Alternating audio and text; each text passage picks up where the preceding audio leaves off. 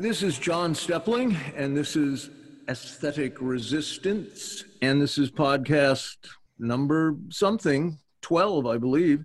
Um, and with me is Molly Klein again um, in New York, and I'm in Norway.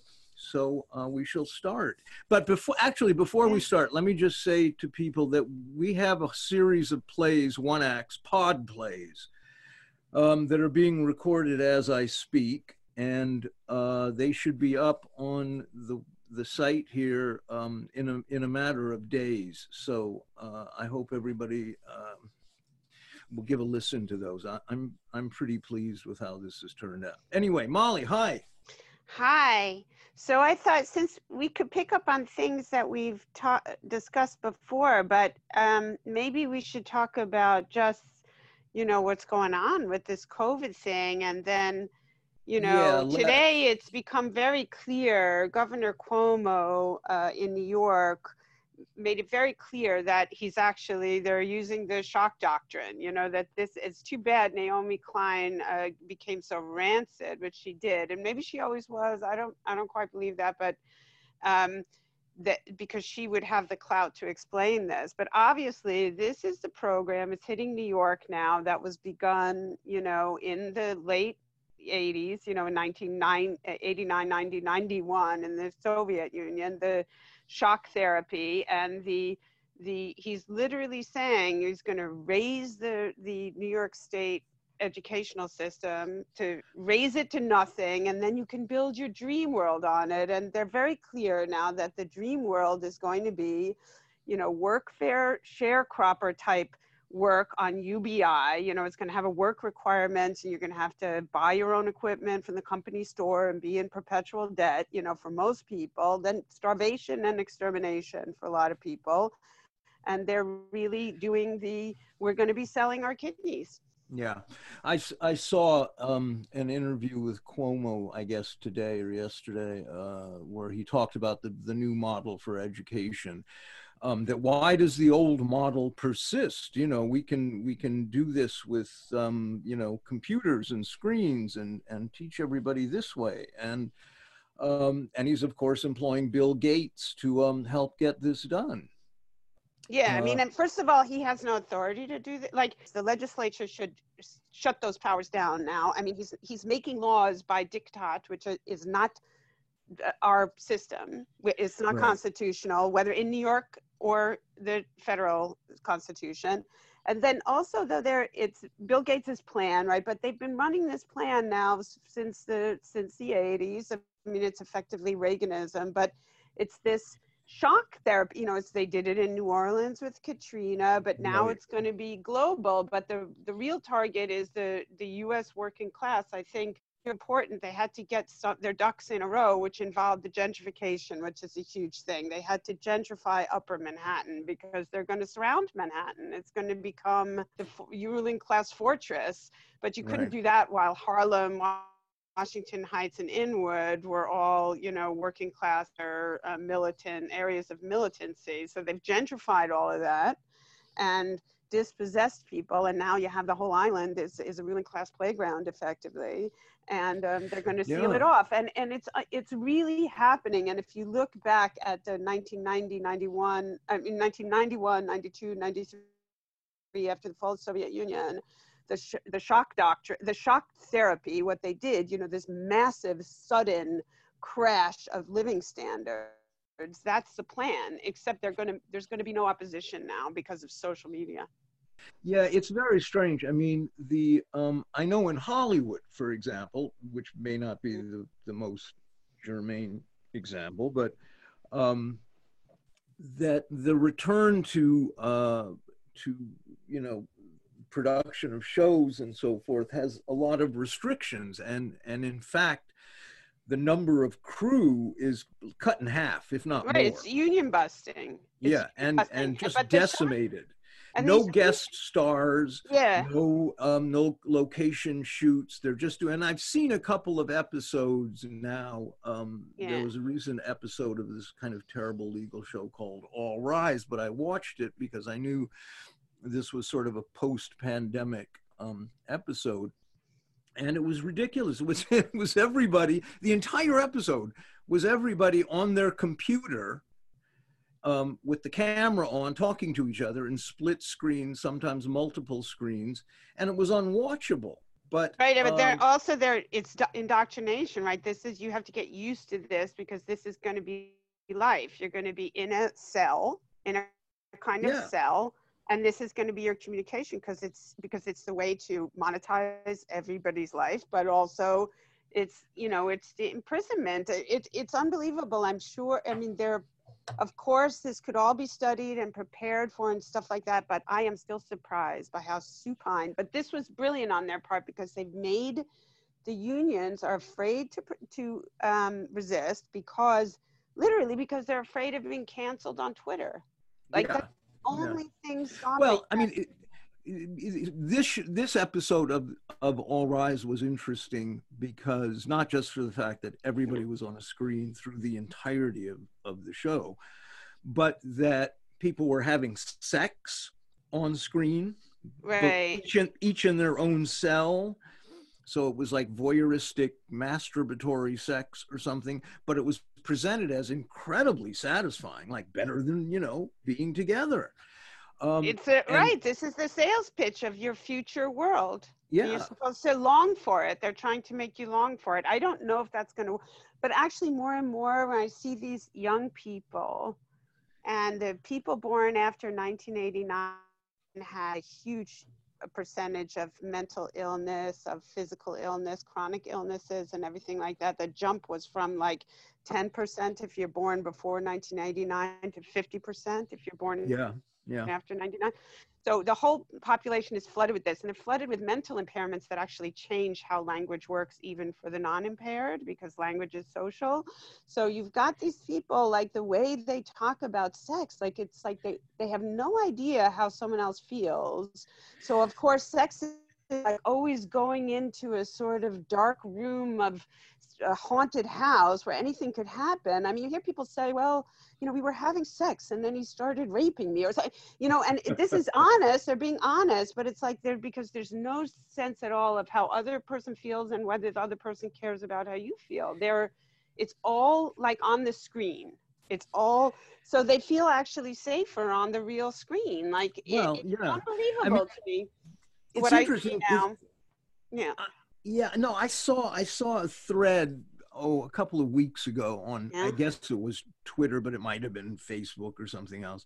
Yeah. Um, and and it was not a thread of anybody I knew. It was you know kind of a, a mainstream thread of something, and I don't even remember the topic. But the point was that all the comments, ninety percent of the comments, were gifs Right. and the gifs were 90% of those gifs were from movies and Yeah. television shows and celebrities and it it was like a new language a new Yeah. pictogram language of some sort um, yeah, made up of gifs from the entertainment industry and they feel that's more they they resort to these things like either putting lol at the end of their sentences or all this stuff that's it, extra because the language is not working for them. They don't understand it. They fragment it. They can't synthesize a whole sentence.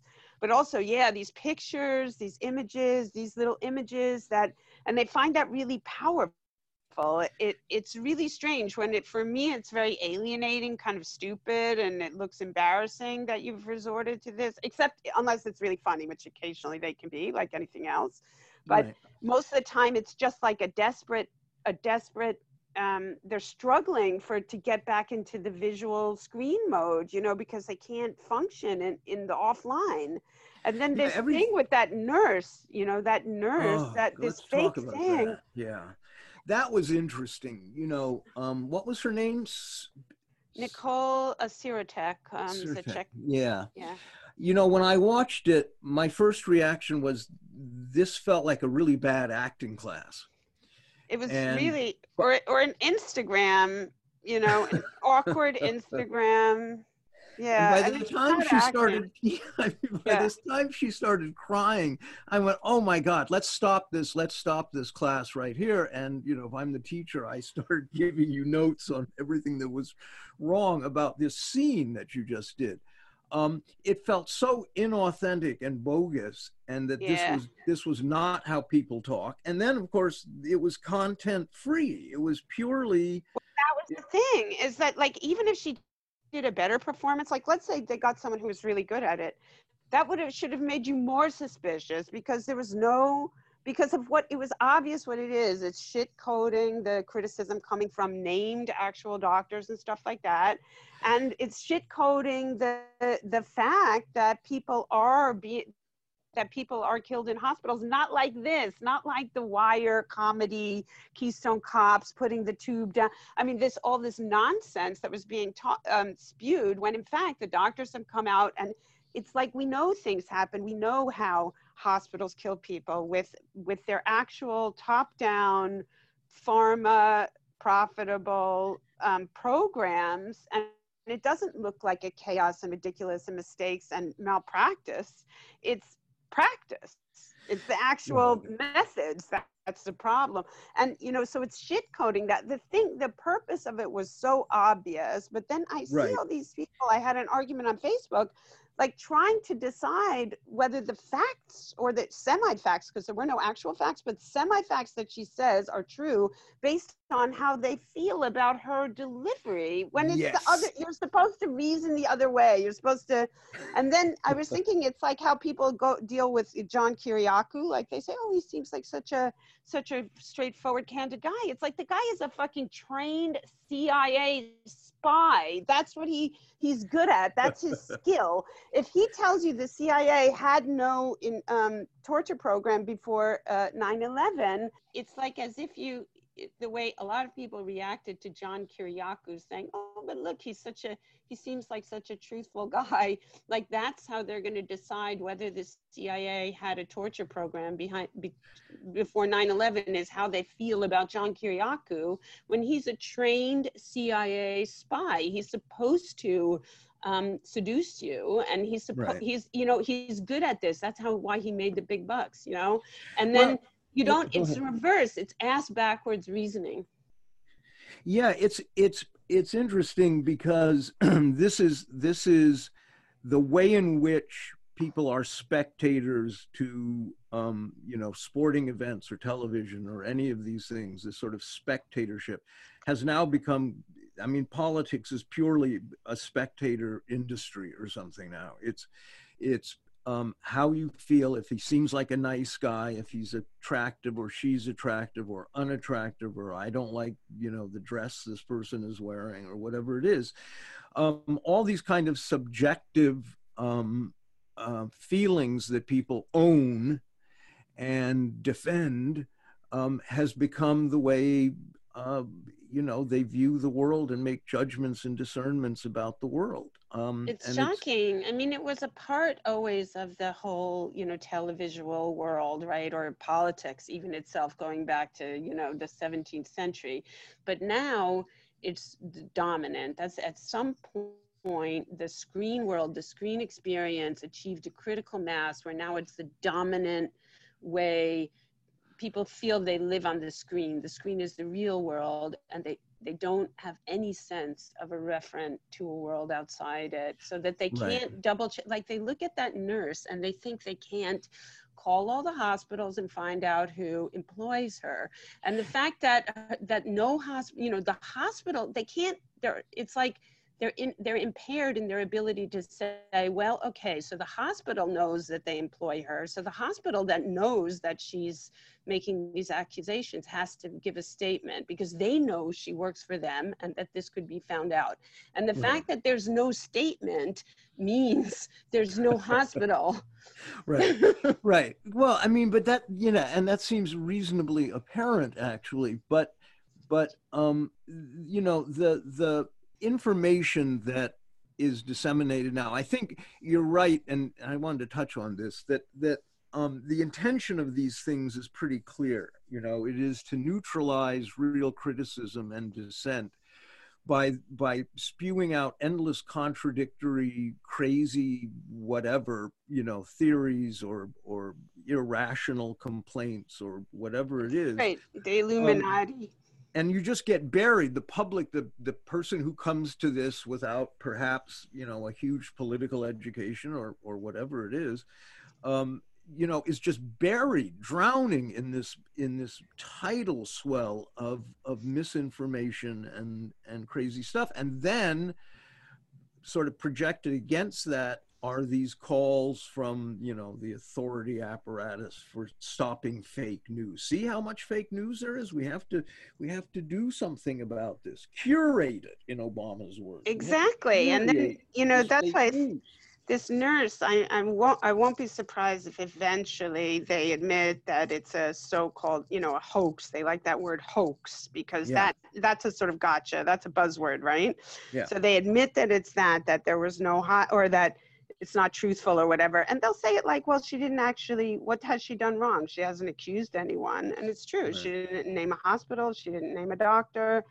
Um, so she's safe. And, and that may not even be Nicole Sirotek for all we know. She doesn't say that's her name. Right. Somebody on YouTube said that's her name. So, yeah. you know, all these things um, will eventually come out to say, look how stupid the, the doubters are who think that people are being killed in hospitals when of course people are being deliberately killed in hospitals.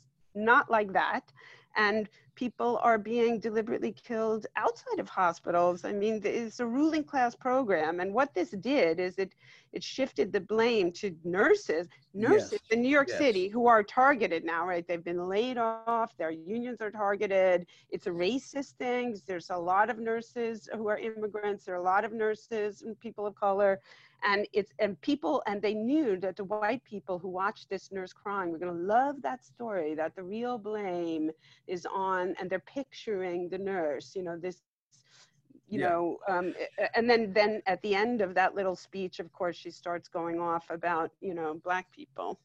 Black people are to blame. Black power groups she says. Black power yeah it's amazing and and but that that's what struck me is that this was the shifting of blame um, from you know the world health organization or state you know you know medical policy or the ama or any of this or bill gates.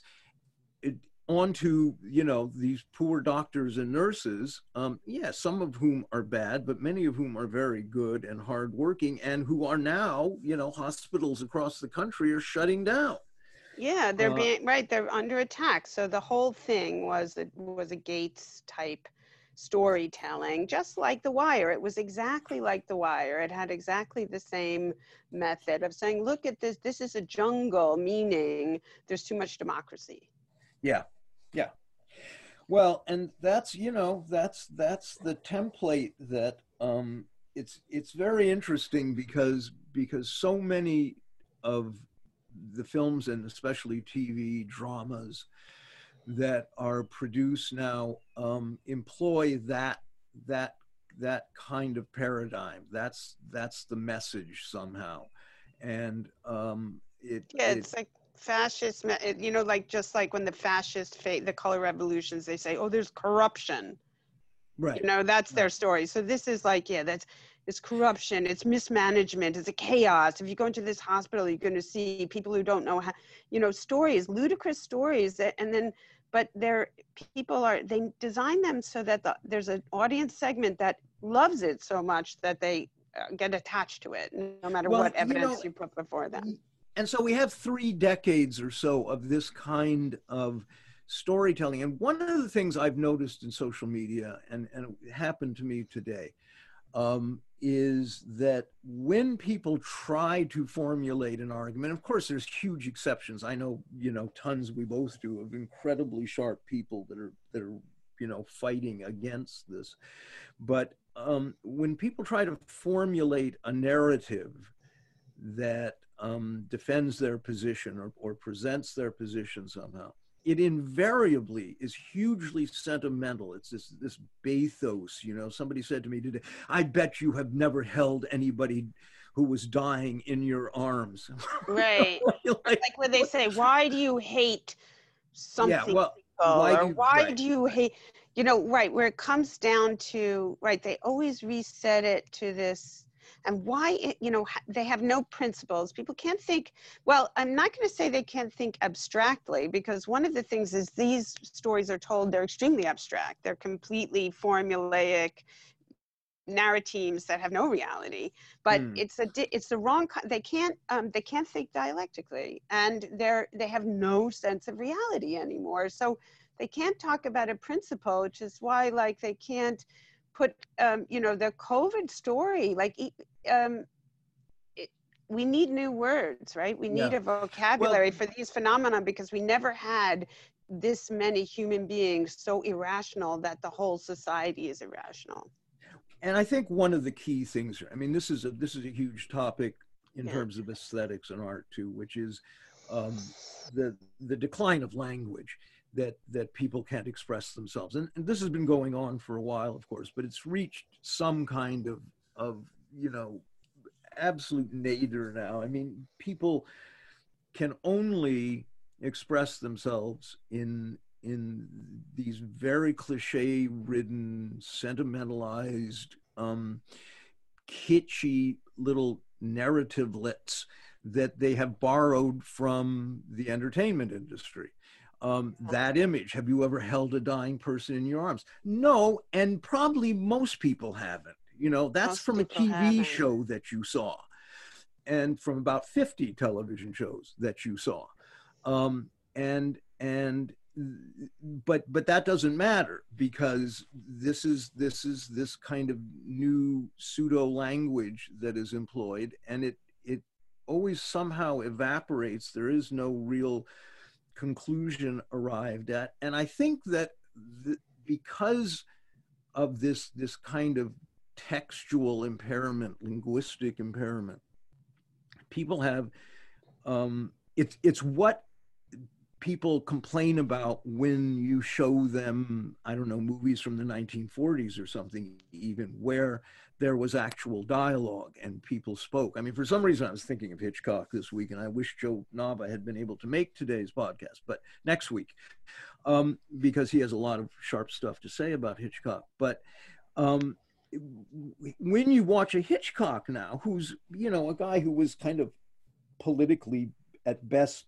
like a lukewarm liberal, but he didn't think in those terms. But when you watch, and this is true of John Ford too, when I did that that that blog post and and Martin and I, Martin Donovan and I were speaking. You you see humans like and actually often the working class um, going through their daily lives doing these things and having conversations and communicating and the scale is always the scale of the human. And that's one of the things that always strikes me about hitchcock and that isn't get doesn't get mentioned very much. The first half of psycho is a really good example of this but um and and that's not what you see anymore. I mean the occasionally shows will will apparently by accident come on in which you see characters actually thinking and where there is an interior life being carried through the entire story. Um, but but that's really the exception because everything is codified in these very kind of um, borrowed, you know, little mini templates of of of Hollywood communication, of other movies. Everything's a reference to another movie that is a reference to a movie before that and before that. And it's it the scale is no longer the human. The scale is is this weird synthetic um, um, pseudo reality, pseudo world that that that you know people have have internalized as being the real world. It's as if they don't pay any attention to the real world around them. And part of this comes out of this deterioration of language that people simply can't speak very much.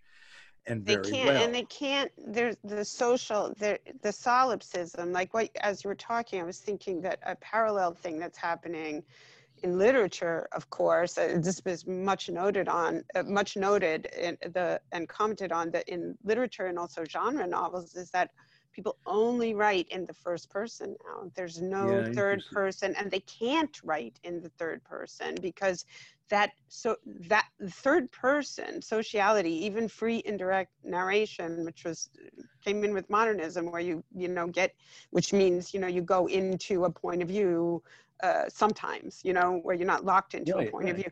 And um, that um, even that is impossible for writers to write and imagine. It's impossible for people to read. I see reviews on Goodreads and stuff where people who like certain kinds of genre novels, they complain about something they call um, oh i forget what they call but if if they're reading a chapter and the chapter involves the the um, revelation of different points of view of different characters they get annoyed. They call it like floating floating point of view. They hate it. They can they have to have the whole chapter from one person's point of view one character and then another yeah. chapter from another character's point of view.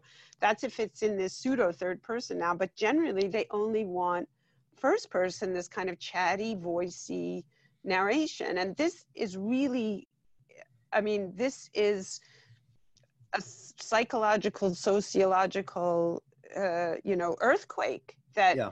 that people can't synthesize. They can't imagine a a sociality, a story being told where there are multiple points of view that no, and, can be synthesized into a story. Yeah, no, and and what's interesting is that one of the trends in screenplay writing that may have mm. now kind of um, atrophied to some degree, but it was a trend through the 90s and, and early part of the 21st century was for screenplays to have several different storylines, right? Right. Running simul, but they right. were all first person storylines. Yeah, they were still all yeah. first person. Um, so that, you know, and this is why if i mean i remember giving students i don't know joseph conrad or henry james or even graham greene to read um, a couple of pages of, and they had enormous difficulty. Partly it. because they don't, they feel, I see this because they can take some incredibly boring thing that's written in the first person and be into it, like they're someone's talking to them.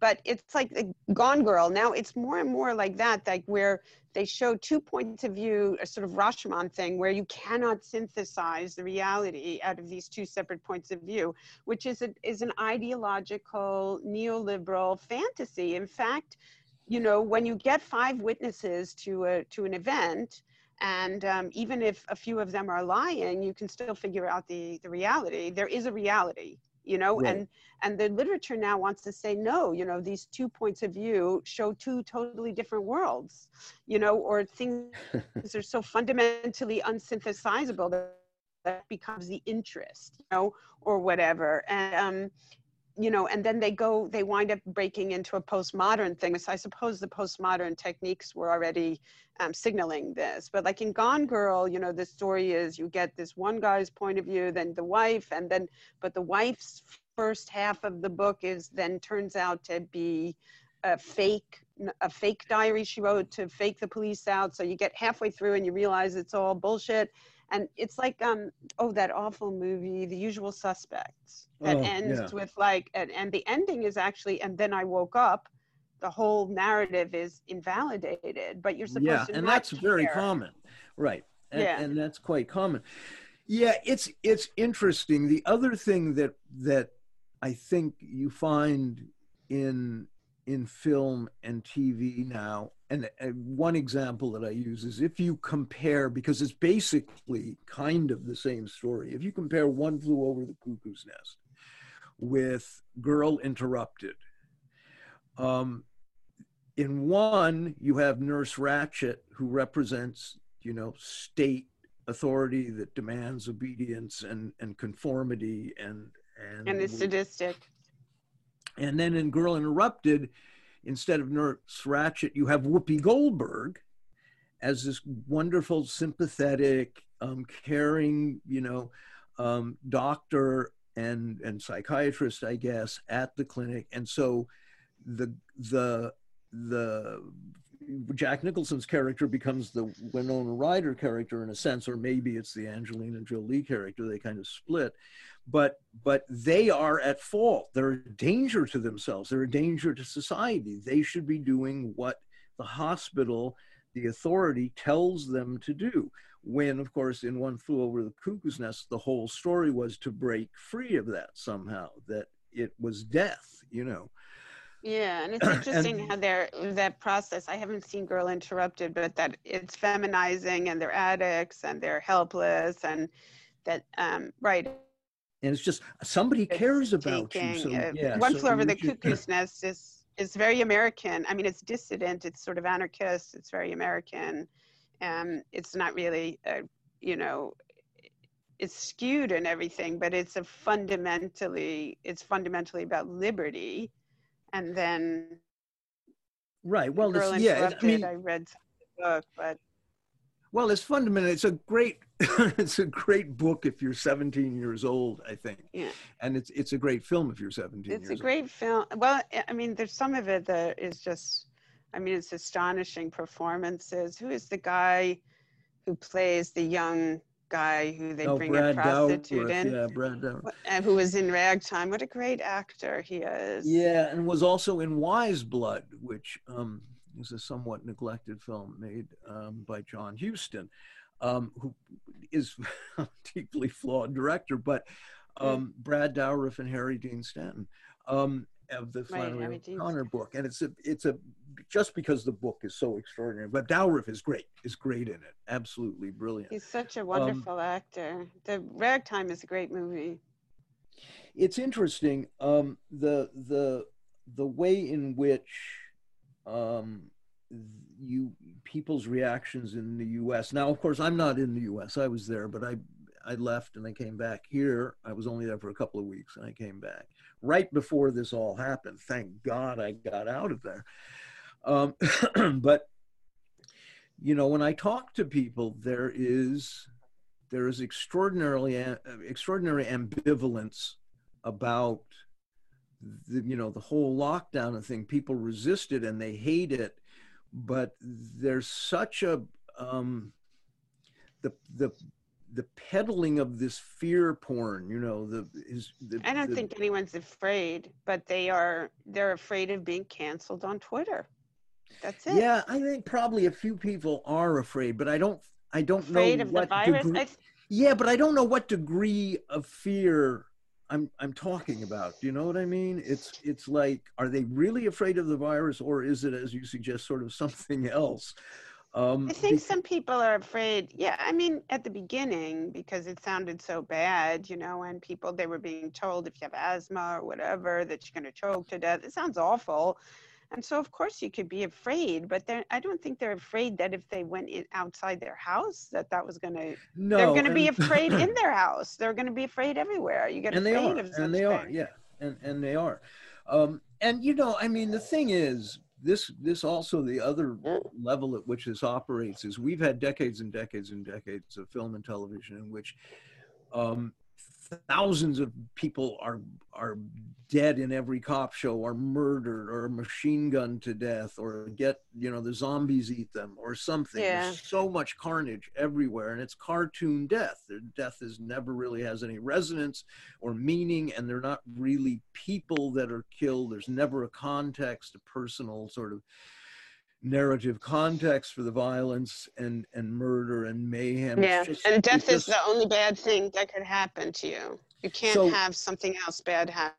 There's yes. nothing else that ha- you don't go to jail. You don't go to jail. Right, and so I it, it somehow that's that that cartoon level cartoon death has um obviously because there's so much of it and people watch this stuff i watch it um, has been internalized somehow so that that processing the prospect of real death is very difficult for people. Yeah, they really think like when you say, "Oh, you know, the old people are going to die," they they're thinking of it without any context, which is the context is all these people are going to die. They right. think of it in the context that nobody's ever going to die. I guess like because it's a game. It's it all that counts is the is the the play of this video game and how many bodies there are racked up at the end of the game. Because they're not they don't have any reference to a real reality where everybody who's 80 is going to die within the next, you know, 15 years or so. It's all going to it's going to happen. But also that there are things that you're not going to stop death, but also there are things worse. You know, there are there you know I mean, it's insane. And then you know, there's they, they just no no ability to put anything in a context of reality. It's only a, every reality is a, is a, some kind of television show where all, the story that's being told is only an allegory for something. It's never right. been a, a, a referential story. It's an allegory of, of, of Trump versus the resistance, basically, most of the time. well, the effect of Trump is just is just breathtaking. Um, you know, people have lost, even people I know who I consider pretty smart, have lost all perspective and and and um, discernment when because of this hatred of Trump. But that there's two things here, and I mean I'm I'm asking this as a kind of question because I don't really know. I mean, one is this this linguistic decline in which people and mostly everybody. I mean, I think we're all affected by it somehow. Um, yeah. But but they they have um, you know lost the ability to express certain things that they feel that they sense they feel they can't quite identify it and so there's there's that um, and and then there there has been this i don't know how to put it really you know this kind of um, maybe what it's what we're talking about this the way in which this kitsch landscape is set up this fake landscape, this pseudo reality that that people spend a great deal of time with, coupled to this this loss of language. And I was talking to a, a guy I know um, who's Irish, actually. He's a writer, and he was talking about he likes to read writers that he admires, poets and and prose writers that he admires before he sits down to write his own work. And I said, but I think a lot of writers do that. I've done that. Everybody um, not because you want to borrow something. It's like a way of clearing all of this flotsam and jetsam out of your head. You know, all of this this this debris, this this um, linguistic debris out of your brain. And you sit down and you read Thomas Bernhard for a chapter, or you read a Pinter four or five pages of a play. It it is a way to kind of semi-consciously remind yourself that that you can think and use words creatively and construct something that has meaning even if it's not entirely conscious to you the author or something. Because i th- i think if you if if you if you never do that i mean just putting aside artists for a second because the whole question of, of creativity looms in this i think. Um, uh, if you never do that, if you live entirely in the world of like reality TV and CNN news shows and stuff, imagine the the you know the debris that builds up in in one's brain. I you know. Yeah, it, I mean it, it's it's sort of an absurd thing to say you shouldn't do that. Like you're gonna bar, you're gonna bar. I mean, uh, it, that's a sort of comes from some kind of fantastical really mystical idea of creative art like it's really just a relationship between you and some supernatural muse and nothing else gets right. in there when in fact you know it's it's a way of processing raw materials that you have taken in one way or another visually right. linguistically um, you know so uh, yeah I mean, what goes at you? Look, shit goes in, shit comes out, right? Garbage in, garbage out. If you watch reality TV all day, that's what's going to come out. Yeah, yeah. No, um, you know, we're not we're not just totally original. I mean, obviously, uh, uh, the authentic, your uh, existential, authentic self and thoughts is going to form whatever has come in, and something that's you know new is going to come out. And I remember, I mean, this was one of the early lessons Mednick, way back in the Padua days, used to teach in his workshops was, you know, sit in silence and try to calm your brain a little because you want to get rid of all these voices that you hear in media and so, and this is 40 years ago, right? Because yeah. it's so much worse now. It's so much worse.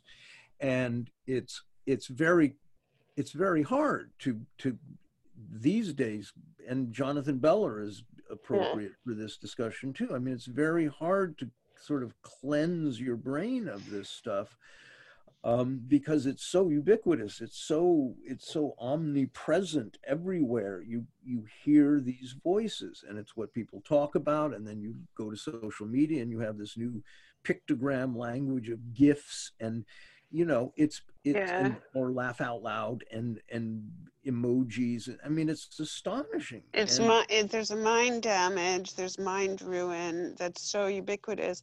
But it's interesting to think about what you were saying about, you know, read, trying to go back and read good things. I mean, I think there was a guy, he's really interesting, kind of strange guy who wrote one of the first materialist sort of theories of literary production. And this was in about 1800 or 1810. His name is Giuseppe Pecchio, I think, is a Italian Enlightenment figure. And he he really tried to think of like why is literature really good in some places like why in florence in this period and Right. um, he has he had a lot of theories like partly it's like well how much paper is lying around but you know and, and that's really true but also nationalist ideas of community that language Mm. um, gets better and better in circum cer- certain circumstances among communities and stuff and that a little bit of outside a little like foreigners are pretty good for a lang- for the development of a specific idiom in a language uh, flows of foreigners flows of trade but if you think of something like in visual like why the renaissance and then you you realize or shakespeare happening or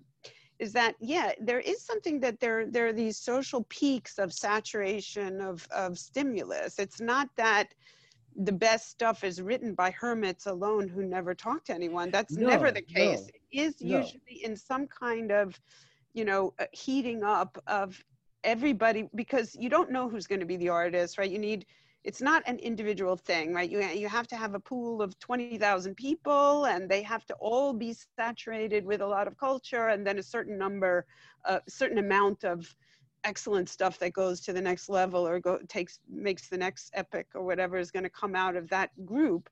But it really is the saturation. So, you know, things get better and better as you have moments of, of you know, a, a, a whole population being saturated with a lot of good material that they take in, that they learn, that they discuss, that becomes a social reality. And then Right. now we have, um, for the last, you know, 100 years, but especially in the last 50, we have a total saturation, but it's all fraudulent. yeah It's like, it's yeah. like we suddenly be like we're animals that have been feeding on grass and suddenly we're eating astroturf. Well, it's it's also it's also that like you what has been it's it's really bad education too and it's really bad arts education since we're speaking about the arts um that that people are taught i mean you know i remember how shakespeare was taught to me i mean it's enough to Mm. make you never ever ever want to read shakespeare again but it it's also how creative writing courses get taught yeah. which is always just exactly backwards. I mean, Yeah, they're crushing people's uh, talent. yeah, creativity, and, and because you know Shakespeare wrote The Tempest because he had heard of this story.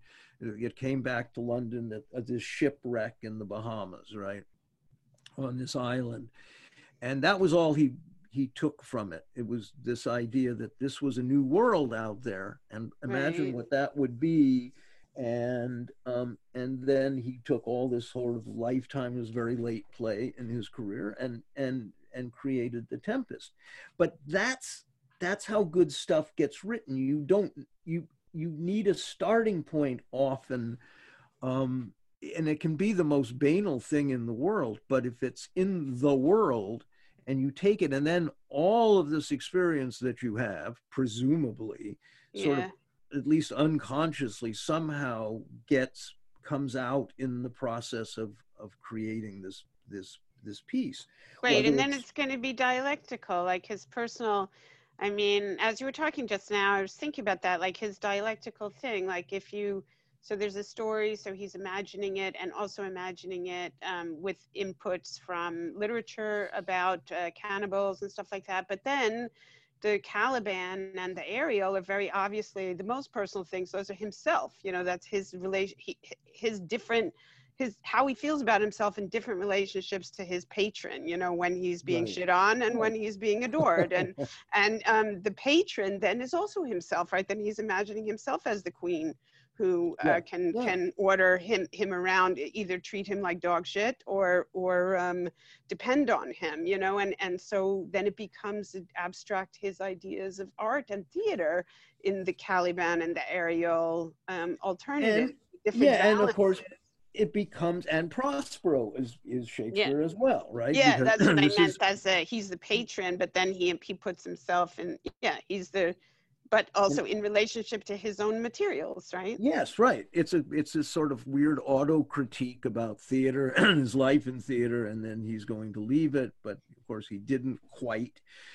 Right, and he's on here. He's got the here. He's got the the sort of that when he's if you put it that way, then then Caliban is also his consciousness of how shitty he is to his actors sometimes or whatever. Right, The people right, who who right. do the real work, and then also he looks at them and they're Ariel. They inspire him or whatever, and that and but the thing is, you get you can go into this and of course it's there's social critique and all of that is mixing through his own personal stuff but obviously it's all being formed and he's making out of it out of materials that exist in the world that he encounters Yeah, I think I think that that's it. It's that that the worst thing besides social media, maybe the internet as it's been set up, and all these platforms has been the other worst thing that happened was um, was the development of of these arts programs and MFA ah. programs. I mean, whenever I think about it, I think, oh, I'm I'm just being you know bitchy or something or complaining about it but it has been extraordinarily destructive for people i think it's really destructive because even some you can tell sometimes when you encounter someone who was probably a good writer who was destroyed by it Yes, and then you have a pieces of shit in front of you that's reactionary garbage and you think how did this happen? because the person has some insights or someone you know who i'm thinking like i kind of like richard powers do you know richard powers Yeah, yeah. Uh, yeah so he i don't know if he went to one of these schools but some of his stuff is is quite inspired Uh, there's a human content and yet there's something there's some demand on it that makes it go awry most of the time Mm.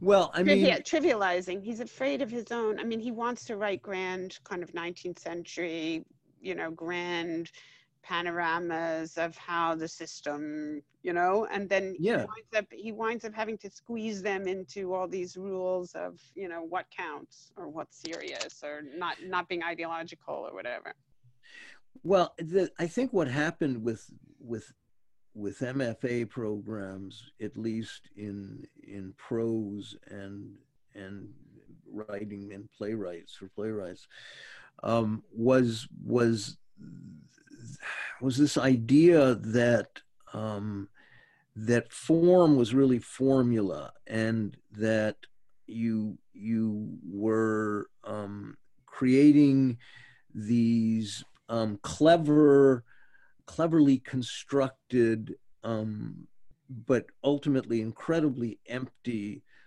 you know little creations that um, resembled other clever previously created creations.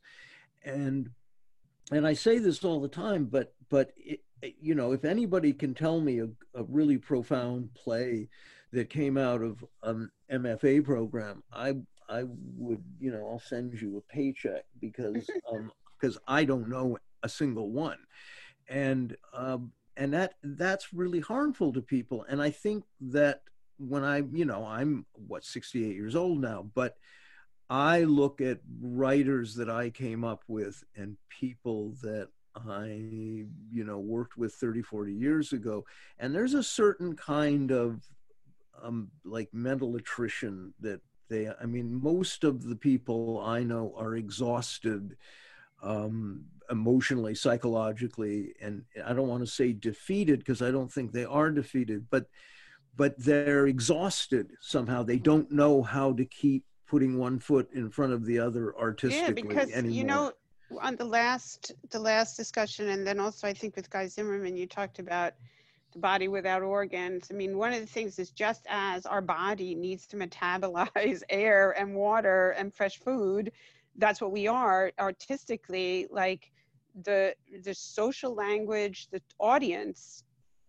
it's necessary. Even you know there's a fantasy that you're alone in a room and you're your own audience. Not true. That's not how um, a vigorous art can work. It has to have a, a, a body without organs to metabolize and it's that's what's gone.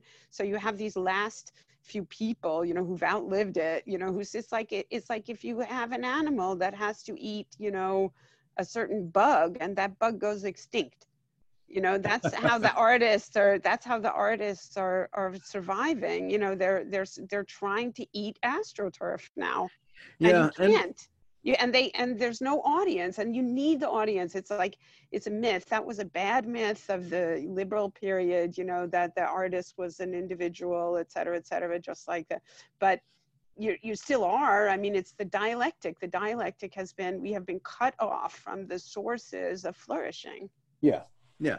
No the audience is hugely important and there is there is no audience left that that's you know of any you know sophistication um like if i think of theater playwrights um you know we you don't want to just be writing for old people. That's another thing like now you can, you can still write for people and know that you know only people in their 50s or late 40s are going to understand you but that's not how anybody ever wrote. They always wrote no. for the entire generation for the entire yeah. population well, from children to the elderly and understood that that is part of what they're talking about is this passage of maturation. There's never going to be adults anymore after all. Well yeah. I mean i remember um, uh, uh, I think it was Genet who said somebody asked him about who you know audiences and who do you think should you know who are you writing for and he said well I always imagine the very smartest greatest audience in the world sitting out there to watch my play that, right. Brecht, that Brecht is out there and all of these right. people are sitting in the front that's who I write for in my in my head Right. And I think that's a when he said that. Right. Yeah, I mean, talking is, about it's realistic. It that that it's it's only an exaggeration of something that was real. But you know, today there's there's yeah. it's very hard. To, I mean, and and that I mean, when I left LA, that was not to make this a you know yeah. um, a personal story, but yeah.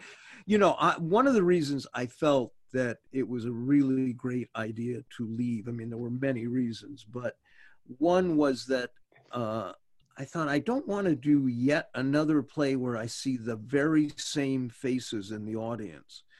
Um, because I don't feel that audience is growing and I'm not seeing any new or younger faces. I'm seeing the same audience, but they're getting gray and older yeah now. it's like the social and, has died the social thing and that's the substrate of the of art yeah. And, then and it's interesting you mentioned Genet because I was just thinking about that as you were saying that the the Sartre book on him, like the big point is that this nightmare is that eventually you are going to be uh, taken over totally by the other. You're going to die, and other people are going to determine what you were. You're not going to have any input at all into yourself anymore. There's no potential. There's no there's nothing about you. You are you just simply become whatever uh, your their perception of you is by the society. And that is exactly the thing that's the key to this this wide Genet's um, fruitful way of thinking about how he was writing. Right. um, Right. it's impossible for people now because they're going to be given over to an other who are these trolls going lol and and putting up pictures instead of words pictures of to try to express how they feel well you know this was what i mean this is what thomas bernhard railed against forever and he said you know in his will he said no play of mine can ever be produced in austria again I forbid it. You know, I mean, but I understood that frustration. Yeah. It's it's it's, it's really um you know, Handke Handke faces this too, of course, in a whole different set of Oh my God, he's but, so yeah. I mean, it's interesting that he got the Nobel Prize because it, there was some obviously you know so that's the dying last guard who's aware of what's going on. But i was thinking an example because i got to go soon but an example was um, like it's so simple and stupid but scary like jake made a tweet where he said something he used the word finally but it said it was like in the context like oh you know so they um they uh, depleted this and then finally destroyed it And then Mhm. the person, the troll, the, the well, a young person tweeted at him, finally, question, question, question, as if what he was saying, as if finally meant, oh, thank God at long last. And not, Right.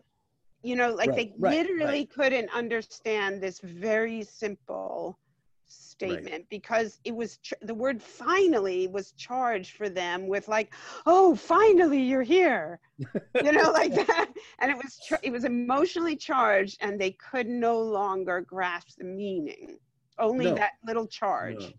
No, people have become terrible readers. They have a great deal of trouble um, watching certain kinds of films, watching certain kinds of plays, certainly huge problems reading very difficult, serious texts. And one of the things that constantly props crops up is um, oh, is it just, you know, why is it so difficult? You know, you'd reach more people if you make it simple. Somebody said that to me the other day. On I your- got that your three bel- times this week, three times Yeah. this week. And I was being, s- and I am, when I explain Marx, I am like, it's 101.